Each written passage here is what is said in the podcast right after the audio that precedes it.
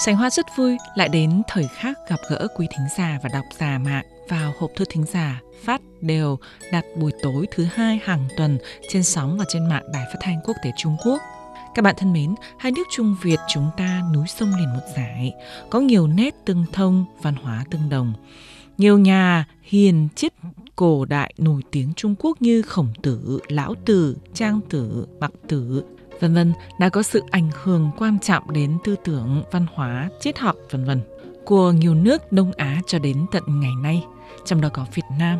Kể từ kỳ hộp thư thính giả này và cả trong thời gian tới, Sánh Hoa sẽ giới thiệu với các bạn một số nhà hiền triết nổi tiếng nói trên của Trung Quốc để các bạn tìm hiểu.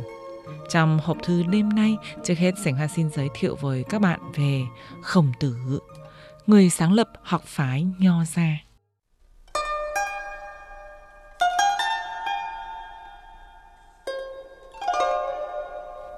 Khổng Tử sinh năm 551 đến 479 trước công nguyên. Khổng Tử là nhà tư tưởng, nhà chính trị và là người sáng lập học phái Nho Gia vào cuối thời Xuân Thu Trung Quốc. Khổng thư tên Khưu, tự trọng Ni, là người nước Lỗ, nay là huyện Khúc Phụ, tỉnh Sơn Đông, miền Đông Trung Quốc.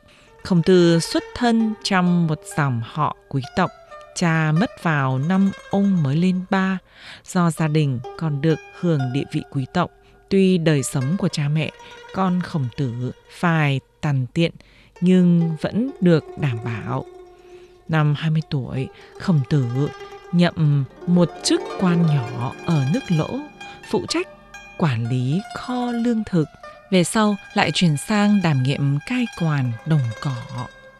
Khổng tử rất khiêm tốn, hiếu học, trong quá trình học tập, không có giáo viên giảng dạy cố định.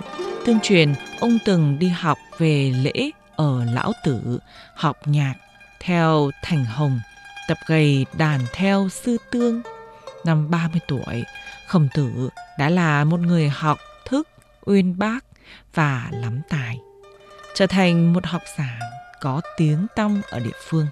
Và ông bắt đầu bắt tay vào việc mở trường dạy tư thực để truyền bá kiến thức cho học sinh.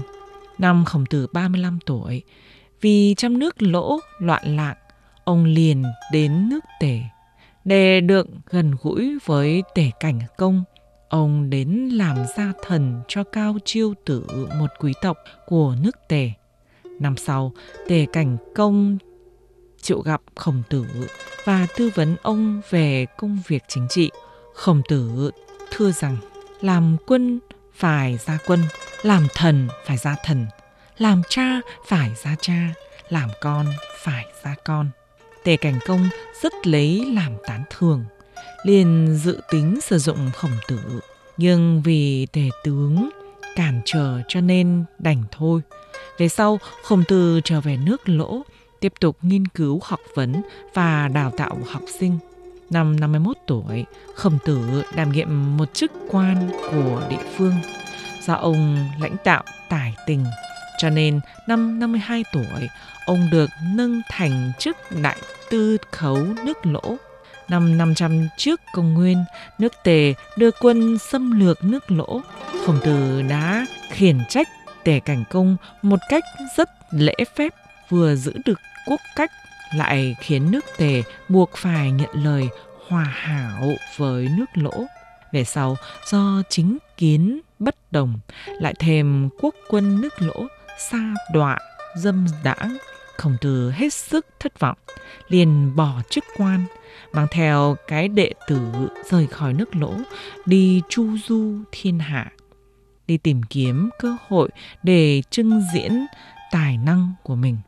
Sau khi về già, khổng tử mới lại trở về nước lỗ Ông tập trung tinh thần về sức lực vào việc giáo dục và chỉnh lý các văn hiến. Cả đời Khổng Tử có tới hơn 3.000 học sinh, trong đó có 72 vị là nổi tiếng nhất. Vào những năm cuối đời, Khổng Tử đã biên soạn các bộ sách cổ điển là thi, thư, lễ, nhạc. Ngoài ra, còn căn cứ theo tài liệu lịch sử nước lỗ biên soạn bộ sách Xuân Thu, Việc này đã đóng vai trò tích cực cho việc bảo tồn và phát triển nền văn hóa cổ đại. Những ngôn luận và hành động chủ yếu của Khổng Tử đã được các học trò và học trò tái truyền của Khổng Tử trình lý thành bộ sách luận ngữ, trở thành bộ kinh điển của trường phái nho học cho đời sau. Hạn nhân tư tưởng của Khổng Tử là nhân. Ông rất nghiêm khắc đối với chế độ đẳng cấp là quân, thần, phụ, tử, yêu cầu giai cấp thống trị nên quan tâm tình hình dân chúng để làm dịu sự mâu thuẫn giai cấp, phải coi trọng sức mạnh của nhân dân, không nên áp bức và bóc lột dân một cách quá đáng. Ngoài ra, ông chủ trương phải cai trị dân chúng bằng đức, phản đối ếch thống trị hà khắc và chém giết bừa bãi. Về sau, học thuyết của ông đã trở thành chính thống của nền văn hóa phong kiến Trung Quốc trong suốt hơn 2.000 năm, mang lại sự ảnh hưởng hết sức to lớn đối với thế hệ muôn đời sau. Khổng tử còn là nhà giáo dục lớn. Trong xã hội nô lệ, chỉ có con em quý tộc mới được hưởng quyền tiếp thụ giáo dục.